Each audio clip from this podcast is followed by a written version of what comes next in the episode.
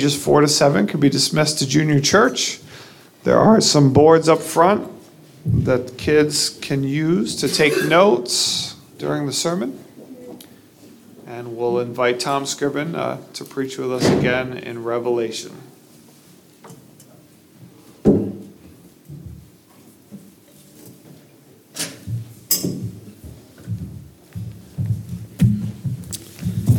Thank you for those songs, all of them. The fight is on. I haven't sung that in quite a while. and He will hold me fast. If you want a blessing, go to YouTube and look up Sing, the Sing Conference with the, the Keith and Kristyn Getty. And uh, last year's Sing Conference they, they, they sang, He Will Hold Me Fast, and it was sung by a woman in Ukrainian, and then a, a woman sang it in Russian, and then Joni Eareckson Tada was there, and they sang it in English. He Will Hold Me Fast, and Keith and Kristyn Getty. It's a, it's a blessing. I've listened to it a number of times. Two more churches Jesus wrote letters to. And he wrote the letters because he promised, he promised his disciples, and John recorded it, that I will come again and receive unto myself my own. Jesus is coming again. And that is a blessed hope in light of all the challenges, the trials, the sickness, the fires, the distress, the tornadoes, tornadoes down south that just killed uh, I guess a couple dozen people died in a recent tornado down there. So we need to pray for that situation as well. But in light of his, his return, we continue to read the seven letters he wrote to his bride. And the reason that I titled this series Intimate Letters to His Bride is that that's exactly what they are. Jesus wrote personal letters to seven different churches, and he calls the church, his bride, and he is the bridegroom. Ephesians chapter 5, he likens the marriage relationship. The, the analogy is the marriage relationship with his relationship with us, the church. He loves the church and he gave himself for the church.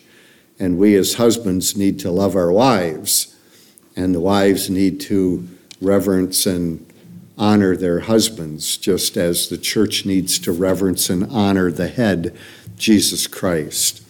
But Christ gives instructions to those who are waiting for him. This, this sixth letter in particular, I think, is a real blessing. It's given to the church in Philadelphia, and it makes really all, all of the Christian life worth living. This is a, this is a great letter. But imagine just, just a couple of days ago, it's the end of the week uh, at work. It's Friday. Your boss comes around to your desk, your cubicle, your workstation, your room, the job site, whatever it is, and he gives you an envelope, just like he's done every single Friday. And uh, as soon as you receive that and he leaves, the first thing you do is open it up. And yeah, you worked 40 hours, 45 hours, 50 hours, and there's your paycheck. Do you say, Oh, thank heavens, I got a paycheck. Thank you, God. Thank you, boss. I got paid. It's sufficient. I'm not going to complain. I'm just thankful. Uh, no, you say, this is my, my paycheck. I mean, I earned it. I worked. I worked Monday and Tuesday and Wednesday and Thursday and Friday, and I worked so many hours this week, and I got paid for it. But listen to the, def- the definition in the dictionary of a reward. A reward is a benefit obtained as a result of an action taken or a job done. So technically, on Friday, when you get that paycheck, you got a reward for doing your work. But work and labor, uh, bringing reward and benefit, they've been a part of life ever since the beginning of time, ever since Adam and Eve. God said, I want you to flourish, I want you to multiply. They would eat vegetables and they would have bread, but they had to work for it. By the sweat of your brow, you will bring forth these things, God told them. And that was because of the curse. Just think before the curse, they didn't sweat, there was no uh, labor uh, that was uh, intense. There were no thorns. There were no briars. Uh, but then they sinned. And who knows how, how long that period of time was, whether it was just a short period or a few weeks or a few years, we, we don't know. But after sin entered the picture, there was a curse. Hebrews 11:6 says, for he that cometh to God must believe that he is, first of all, and that he is a rewarder of them that diligently seek him. There is a reward for the believer. Well, there's a re- reward for the wicked also. Jesus wrote, And behold, I come quickly, and my reward is with me to give every man according to his work what his work shall be. I am the Alpha I am the Omega, the beginning and the end, the first and the last. The fiery evangelist Billy Sunday used to say, Hell is the highest reward that the devil can offer you for being a servant of his. That's the best he can do. Pastor Charles Stanley says if you tell God no because he won't explain the reason he wants you to do something, you are actually hindering his blessing on your life. But when you say yes to him, all of heaven opens to pour out his goodness and reward your obedience. What matters more than material blessings are the things he is teaching us in our spirit.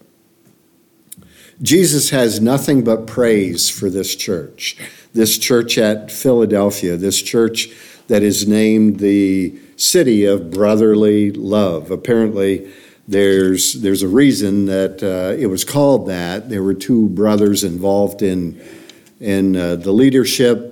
One of the brothers passed away, and so, in honor of the other brother, he named this community, this city, Philadelphia. This church is a blessed group of believers, but the blessings were not automatic. The blessings the result, are the result of two factors, and that is love and faithfulness love and faithfulness. One pastor comment, uh, commenting about the church in general makes some observations about a blessed and growing church. What is a blessed and growing church? And the church at Philadelphia was that. Well, he says number one, a blessed and growing church has a persevering commitment to orthodoxy, truth. Jesus was, was announced as the Lamb of God who would take away the sin of the world, but later John said in verse 14 of chapter 1 that we beheld his glory, the glory as of the only begotten of the Father.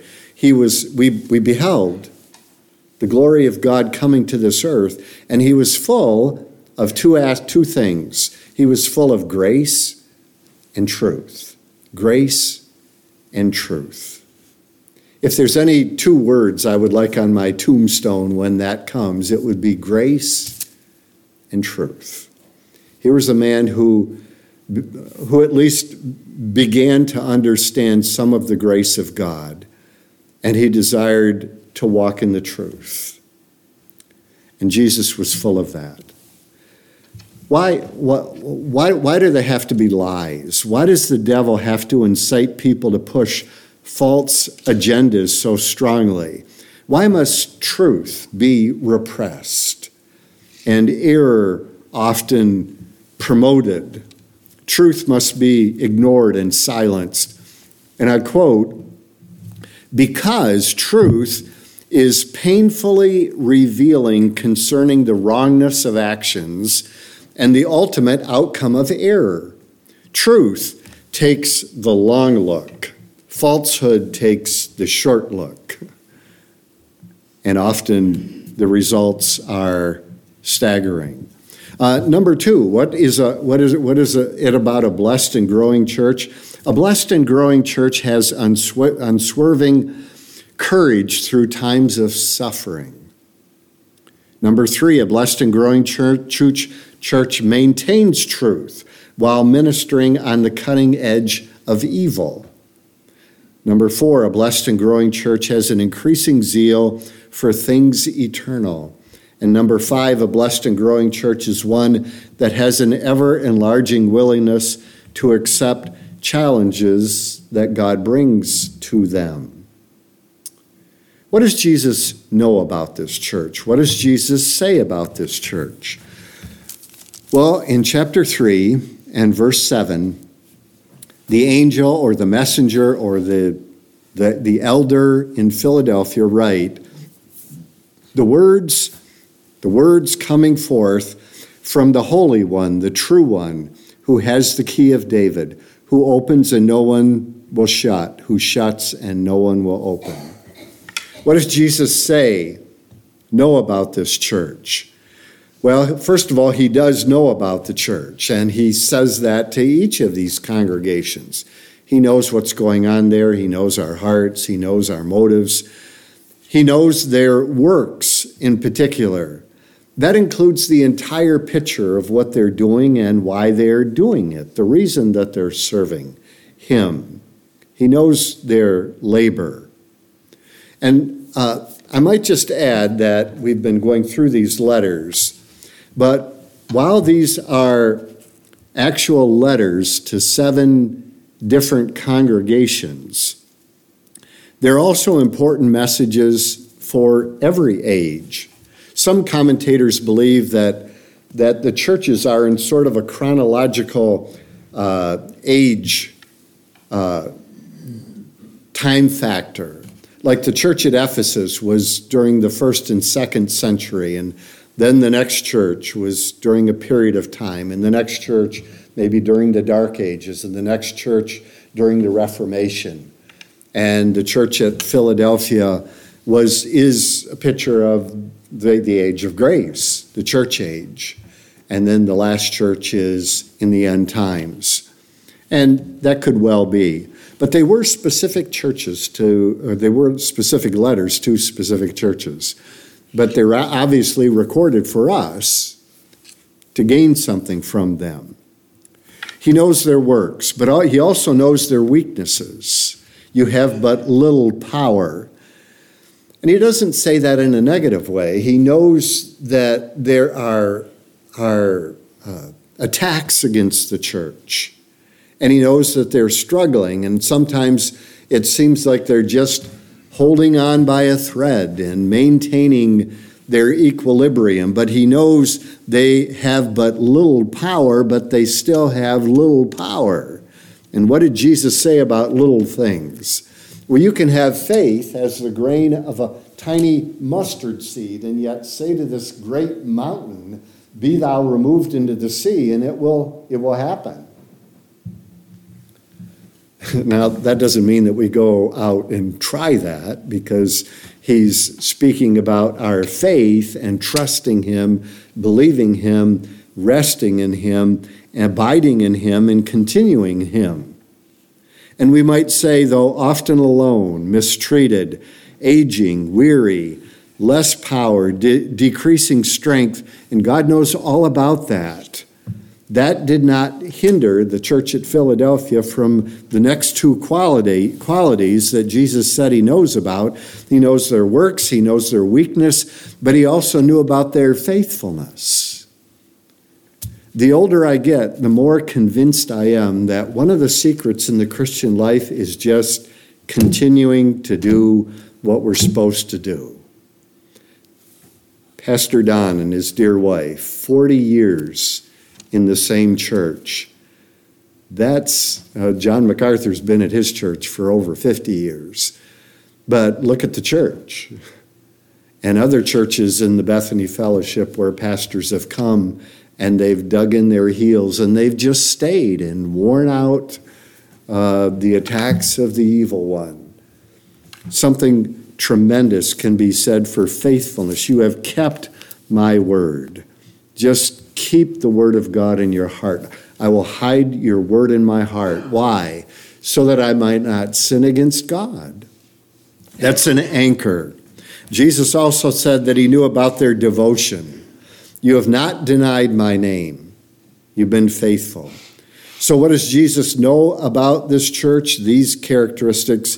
What does Jesus say he will do for this church? Because of their their uh, works, their, knowing their weaknesses, knowing their faithfulness, knowing their, their devotion, Jesus says he will do something for this church. I have set before you an open door which no one is able to sh- shut. The church is going forward.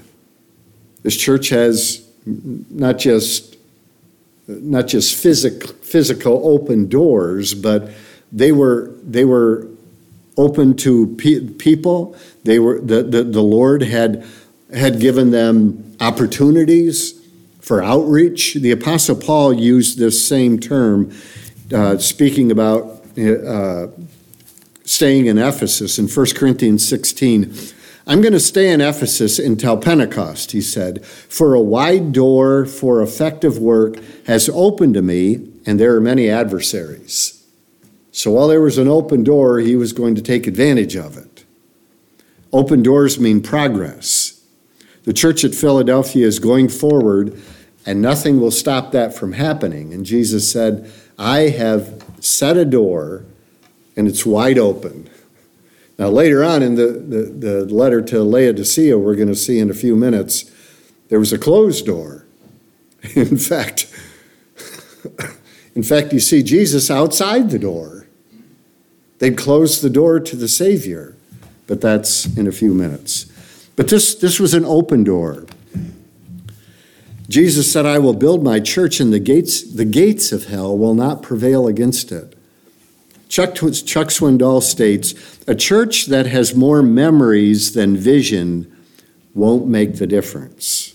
Memories are good, but memories are in the past. And we want to go forward for Jesus Christ. Jesus promised that he would do some things for the church, and first of all, he would set an open door for them. Secondly, he promises that he will defeat and reverse the satanic plans against them. Look at verse 9. I've set before you an open door that no one would shut. I know that you have but little power, and yet you have kept my word and have not denied my name. Behold, I will, I will do this for you. I will make those of the synagogue of Satan who say they are Jews and are not, but lie, and I will make them come and bow down before your feet, and they will learn that I have loved you. Jesus promises to defeat and actually reverse the plans that Satan has for this church. There, there were Jews that said they were Jews, but they were deceived. And these deceived Jews will actually come before the faithful and honor them for being faithful. There are a lot of stories in the Bible like this. I, I love those stories. Stories where God just reverses the plans of the wicked and pours them out on their own head. I was just, just remembering again the story of uh, Queen Esther and Mordecai and how the edict had been passed that all the Jews in Shushan and the whole region of the Babylonian Empire on a certain day, a certain time, excuse me, I have to cough too, that all the Jews were to be annihilated, to, destroy, to be destroyed, and all of their goods were to be confiscated. And this was set in stone. The law of the Medes and Persians was irrevocable. And Mordecai, uh, a Jew, uh, a leader to some degree, put sackcloth and ashes on and mourned and, and walked around the city weeping and crying out to God for mercy, seeing no way out. And if you could have come alongside Mordecai as he's seated there, perhaps uh, on, on the side of, side of the road with ashes in his hair and weeping and crying out to God. And put your arm around Mordecai and say, Mordecai, dream your greatest dream. What would it be?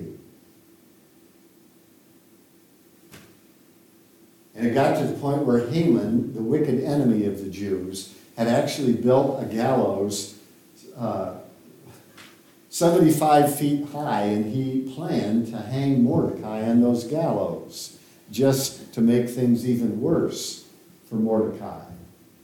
Well, my dream, my, my, mo- my most wild dream, my craziest dream, would be that God would reverse all of this. And instead of me hanging on the gallows, Haman would be hung on the gallows. Instead of all the Jews being destroyed, the Jews would defend themselves, and many would turn around and actually want to become Jews. You know what? That's exactly what happened. God, who's never mentioned in the book of Esther, in the background was working out the details to totally reverse the plans of the devil. Joseph, it happened to him too. The last time his brothers had seen Joseph, he was bound, maybe gagged, and he was being hauled away by Ishmaelites who had just bought him as a slave. Joseph had been thrown in a pit. I'm sure he was muddied and grungy and dirty and hot and sweaty. And as, as his brothers said, Good riddance, hope we never see you again. 20 years later, his brothers, now they're weary and destitute. And they come to Egypt and they bow before this royal monarch in total contrition, basically begging for their life that they could get food to take back to their families to continue to survive. Never knowing that, that this royal monarch with this, this crown on his head, seated on a throne in beautifully arrayed clothes, was their long lost brother Joseph. You meant it for evil, Joseph said, but God meant it for good. I love those stories. It happened with David, it happened with Peter, and many others. Listen to what the psalmist wrote Psalm 7 Behold, the wicked man conceives evil and is pregnant with mischief and gives birth to lies. He makes a pit digging it out, and falls into the hole that he has made, his mischief returns upon his own head, and on his own skull his violence. Again in Psalm 94, he will bring back on them their iniquity and wipe them out for their wickedness. The Lord our God will wipe them out. So take heart. When it seems like the world is against us, God is for us. God is for you. And Jesus makes this promise. What else will Jesus do for them? He will keep them from the time of trial to come. Verse 10 Because, because you have kept my word, you've kept it in your heart. The word about patient endurance, I will keep you from the hour of trial that is coming on the whole world to try those who dwell on the earth. I am coming soon, Jesus said. He gives the promise of deliverance from the tribulation.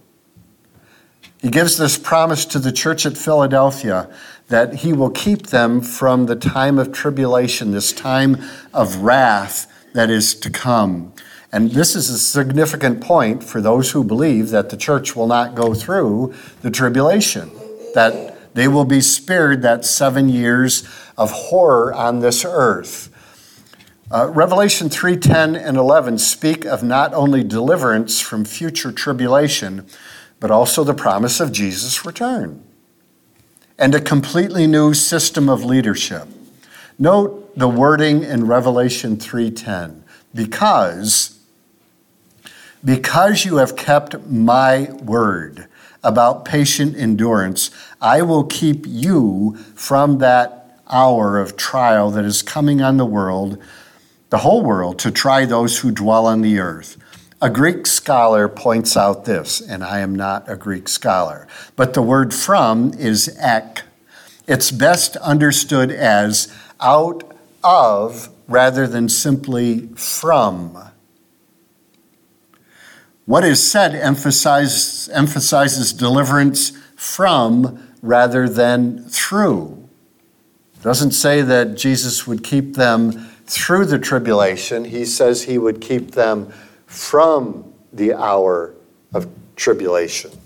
Something to think about. For this to be accomplished, Jesus will need to come and catch away his bride, as described in 1 Thessalonians 4 13 to 18.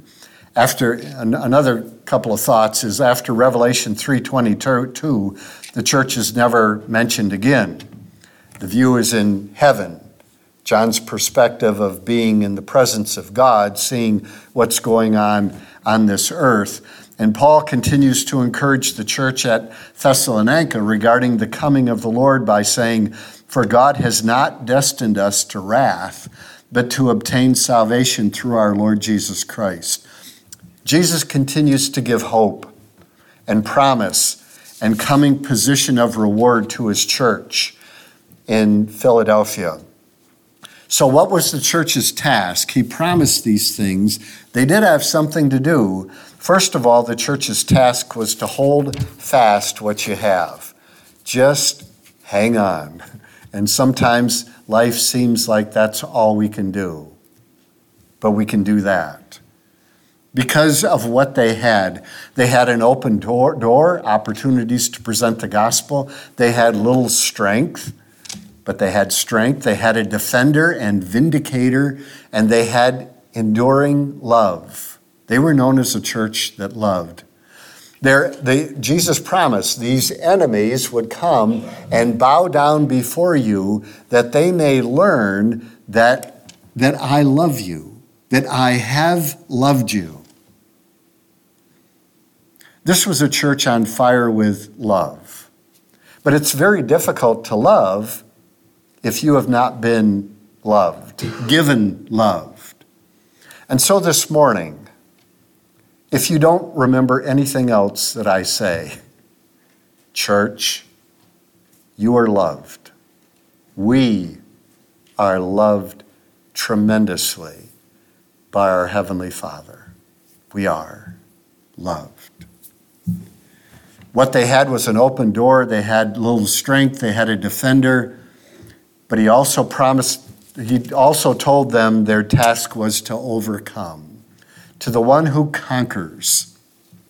Some people have the idea, well, just as long as I get inside them pearly gates, that's good enough for me.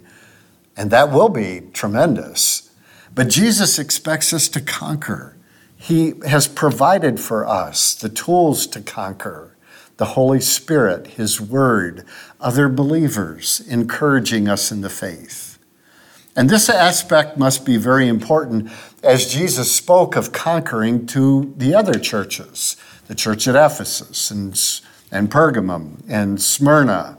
And it means to seize or to master or to defeat in battle or to win over. When Jesus comes back at the second coming, he comes with the armies in heaven, clothed in white linen, riding on white horses. I love it, the idea, riding on white horses. And he comes as victor, as defender, as conquering King of kings and Lord of lords. And we will be with him. and the Lord promises these things. And to this church, he promises compensation that no one will seize your crown, no one will be able to take your crown. Now, we know we can't lose our salvation, but crowns are given to those who overcome. Paul talked about a victor's crown. There are numerous crowns a martyr's crown, a stephanos crown, but a mark of royal exalted rank, the eternal blessedness which, be, which will be given as a prize to the genuine servants of God. That's the significance of crowns. And he promises that I will make them a pillar in the temple of my God, not just a vis- visitor or a sightseer in the place of God's dwelling, but a supporting mainstay in the very holy place of God's presence, a pillar. He promises that they would never lose this position or be asked to leave. A place of refuge, a place of belonging. I am a part of God's, I will become a part of God's temple forever. Can you think of any place that would top that? And then lastly, he gives three connecting names that will be, be given. I wish we could spend more time on this because this is so rich. He says that I am going to give them God's name as identification and family relationship. In the Bible, we have James, the son of John, or or uh, uh, John, the son of Zebedee, or David, the city of David, the son of David, Jesus of Nazareth, the Son of God. So we'll be given God's name. We'll be given the name of God's city, like Saul of Tarsus, of Joseph of Arimathea, or Jesus of Nazareth. And then we'll be given Jesus' new name it says. Someone commented, at the moment we see Christ, whatever we may have been, what, whatever we may have called him and understood by that name will pale in the reality of what we see, and he will give us a, new eternal name by which we will we will know him by a, a new name, a new name. When he shall come with trumpet sound, O may I then in him be found, dressed in his righteousness alone, faultless to stand before his throne. The church at Philadelphia. I hope when Jesus comes, we can be that kind of church. But we end with the church at Laodicea, the church of the indifferent and deceived. And to the angel of the church in Laodicea, write the words of the Amen, the faithful and true witness, the beginning of the creation of God. You know, who, who is speaking in a given situation is just as important as what they say. The words that were spoken on November 19th, 1863, continue to ring true, as one senator remarked the world noted at once what he said and will never cease to remember these words. Fourscore and seven years ago, our fathers brought forth on this continent a new nation, conceived in liberty and dedicated to the proposition that all men are created equal. And our president, Lincoln, stated those words which made them so significant. And Jesus gives some final words to this final church. The recipients, those who are addressed here, are what is functionally called a church at Laodicea. This was an ancient town originally, originally named Diospolis, the city of Zeus. The Roman Emperor Antiochus II renamed it after his wife, Laodicea. It was between the cities of Colossae and Ephesus. It was under Roman rule, and as the Romans ruled it, it became very, very rich and wealthy, a prosperous city. The culture, what was going on in Laodicea at the time was very reflective of what Jesus had to say about the church in that city. It produced and exported seamless garments woven in glossy black. And that's significant as we read what he talks about regarding this church. The deities worshiped included one associated with a famous medical school connected to a temple. Phrygian powder ground locally was used to treat the diseases of the eye. The author, who is addressing them, he says, I am the Amen, the words of the Amen, the faithful and true witness, the beginning of God. Now, up north, we're too refined and to, to often shout out during a service. But if you were to go to a, a, a Southern Baptist church, uh, it would be much different. I remember going to a conference, uh, evangelistic conference, uh, in Georgia. We lived in Chattanooga, Tennessee for a short period of time. And I went several evenings to these evangelistic meetings. An evangelist from uh, North Carolina was preaching, and he was, first of all, all over the stage. Uh, you weren't sure at times who was the, who was the, the speaker because somebody in the back was standing up and they were trying to shout, Amen, or whatever, you know, praise God, thank God. And it was a crazy time. it was it was life. I'll tell you, there were 51 preachers there, and I'll bet half of them had something to say during the message as the pastor was preaching. Uh, but amen is an agreement phrase. So be it. It's often stated at the, we use it at the end of a prayer. In Jesus' name, amen. That's the conclusion. And it was a custom even in the synagogues, which passed on to the Christian assemblies, that after somebody read, there would be a, not only a, an agreement, but a conclusion to what they read. Amen. So be it. Here, Jesus says, I am the, the, word, the word is articulated I am the Amen. I am the uh, reliable one. So be it. Amen. Conclusion. I am faithful. I am worthy of trust. I am the true witness. That which is not only the name, but the resemblance and the character of being real and true. I am the witness, the one who testifies to these things. He knows what's going on there. How much truth do we hear coming from our culture today? I think we saw that very evident during the pandemic because on a Tuesday afternoon we would hear one thing, and then Wednesday morning there was something, some advice given that was totally different. so, what, what are you supposed to believe, you know?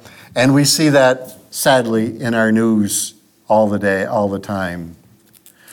But then he says, I'm the beginning of the creation of God.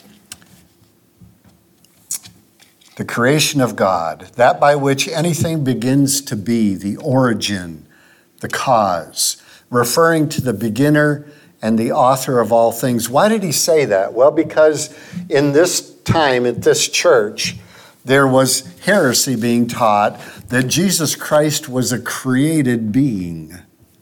And we know that's not true. He's actually, actually the creator being of all things. So we see, uh, we see the author, we see now the content. What is the heart of the matter? Jesus knows. I know your works. There again, knows what's going on. He again claims full knowledge of all that is happening in the midst of the church of Laodicea. And let me just say right up front, as we know, that he has no positive comments for this church, unfortunately. Instead, he exposes I know your works. You are not cold and you are not hot. Well, that's good. You know, I don't like to be cold and I don't like to be too hot. I just like somewhere in between. Well, not spiritually. He doesn't like that. And Jesus is a master storyteller, illustrator, and conveyor of powerful messages that grip people's hearts. He gives here a startling word picture, one that is, frankly, repulsive, isn't it? A picture of somebody being sick. If anyone but the Lord had said this, it wouldn't have, have had as much impact. But imagine the church receiving a letter from the Lord, and it says, You're neither cold nor hot. I wish that you were cold or hot. So, because you are lukewarm and neither cold or hot, I will spit you out of my mouth. Wow, really? The Lord said that? They weren't frigid, they weren't sizzling, they were somewhere in between that. He wanted either cold or hot. Lukewarm is repulsive. My mother, bless her heart, is in heaven. But we would go out to eat or we would go to a restaurant and she would, the wait, waitress would come and take our drinks and we would get something and she would said, I would like some really, really, really hot tea. She hated coffee, never drank coffee in her life. But she, she wanted really, really hot tea. Nothing in between. She didn't want lukewarm. This word is only used one time in this passage by one person. It means the condition of the soul wretchedly fluctuating between lethargy and fervent love. John MacArthur comments cold is openly rejecting Christ, hot is filled with spiritual zeal. Instead, this church's members were lukewarm hypocrites professing to know Christ, but not truly belonging to Him, somewhere in the spiritual in between zone. So, because, Jesus says, you are lukewarm and neither cold or hot, I will spit you out of my mouth. Some translations say spew. And it's interesting to note, and I quote, the city of Colossae to the east had cold, refreshing mountain streams, and Hier- Hierapolis to the north was famous for its hot springs, but Laodicea had dirty, tepid, lukewarm water that flowed for miles through an underground aqueduct.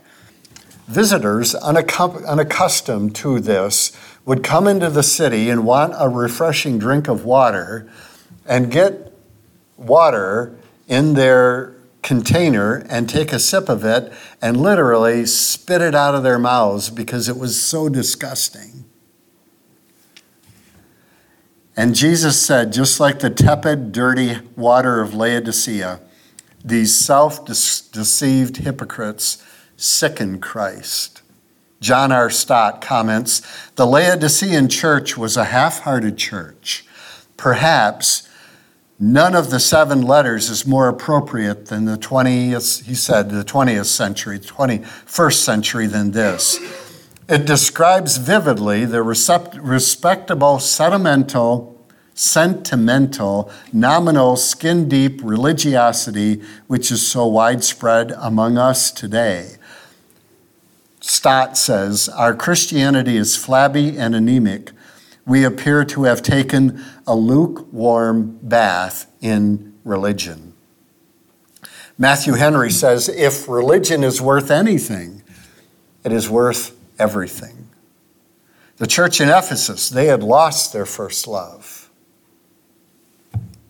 But the church at Laodicea didn't love him, didn't hate him. It was a church of the whatever. And Jesus explains they were conceited. They said they were rich and increased with goods, but they were deceived. To be deceived is not realizing that you are wretched, pitiable, poor, blind, and naked. And, and Jesus is going, going to address each of those. There is an answer for that. Pride is a vicious enemy of the Christian. It's a continual tool used by the devil throughout all time. Pride keeps people out of heaven and Christians out of service. So Jesus gives them counsel. He says, I counsel you in regards to your spiritual poverty to buy from me gold refined by fire so that you might be rich.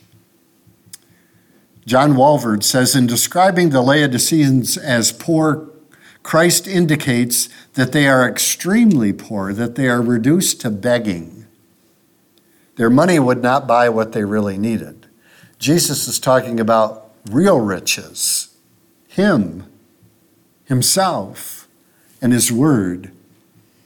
But would they listen to His counsel? You know, counsel can be rejected. People can listen to it or they can reject, reject it. Refined gold will bring true riches. Salvation is paid for, forgiveness of sins is taken care of. In fact, it's totally free. And if you do not understand that, you can know the forgiveness of sins through Jesus Christ this morning. Believe in Him, receive Him, confess that you need Him, accept Him as Lord, submit and humble yourself, and Jesus will save you. So He gives counsel, He gives counsel for spiritual shame. He, he says you can have white garments. You can clothe your, yourselves, and the shame of your nakedness may not be seen. And you remember Laodicea was known for its finely woven black garments, black wool garments. Jesus will give them white garments, covered in the righteousness of Christ. And he gives counsel about spiritual blindness, that he will, he will anoint their eyes with eye salve so that they can see. Jesus opens blind eyes. Remember the, the young man in John chapter 9? The Pharisees got a hold of him after his sight was given to him, and they said, Tell us, tell us, we know this man is a sinner. And what did the man say? Whether he's, whether he's a sinner or not, I don't know. But what I do know, I was blind and now I see. That's what I do know. And Christ opens blind eyes. And the, Laodice- the Laodiceans needed more than just their, their medical eye salve to help their eyesight. No, they, they needed, they needed new, new sight. They needed to see the Savior. The remedy for blindness. There's no words here about remember or repent, because frankly speaking, they probably didn't even know the Lord. There was nothing to remember, there was nothing to repent to. Jesus offers to touch blind eyes so that they can see Him. The light of the glorious gospel is Jesus Christ. And Jesus stands outside of this church door, knocking, wanting to come in, willing to come in. It's heart, heartbreaking that they had done this. They needed true salvation. They need to open, open their hearts and let Him come in. And is tender that even in their ignorance and their deception and their uh, conformity to the world, He still loved them. He still, still tenderly waited for them. He knocked on the door of this church's heart to hear His voice and open the door. And he would come into them and would sup with them and have a meal together with them. And Jesus conquered, offering what he has done and where he will be to them. We can be conquerors. We can be seated with him on this throne that he talks about. If anyone hears my voice and opens the door, I will come into him and eat with him and he with me. The one who conquers, I will grant him to sit with me on my throne, as I also conquered and sat down with my Father on his throne. He who has an ear, let him hear what the Spirit says to the churches. Someday Jesus will say, Come, church, and feast at my table forever. Are we looking and waiting and listening for that? Someone put these words to, to music. Soon the Lamb will take his bride to be ever at his side. All the host of heaven will assembled be. Oh, twill be a glorious sight. All the saints in spotless white, and with Jesus we will feast eternally. The chorus goes like this Come and dine, the Master calleth. Come and dine. You may feast at Jesus' table all the time. He who fed the multitude Turn the water into wine. To the hungry calleth now, come and dine. Jesus states his reason for giving this advice. Those whom I love, I reprove and discipline. So be zealous and repent. He loves us. He doesn't want us spiritually poor. He loves us. He doesn't want us to be clothed in shame. He loves us. He doesn't want us stumbling around in spiritual blindness. So we look to the shepherd. Thank you, Jesus, for these letters of instruction and encouragement and your love letters to us, your people, your church. Amen.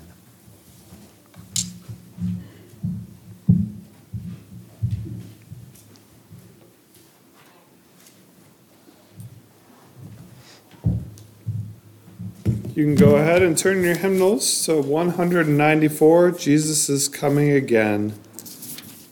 194.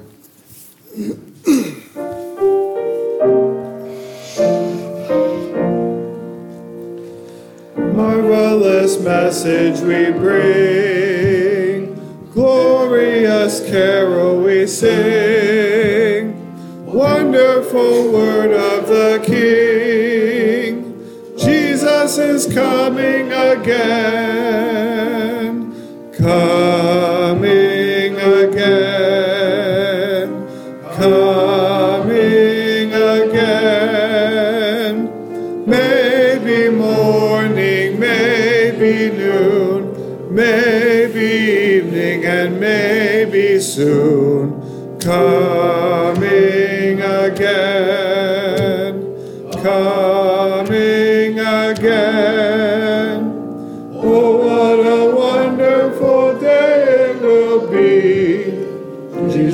is coming again. Forest and flower exclaim, mountain and meadow the same. All earth and heaven proclaim, Jesus is coming again,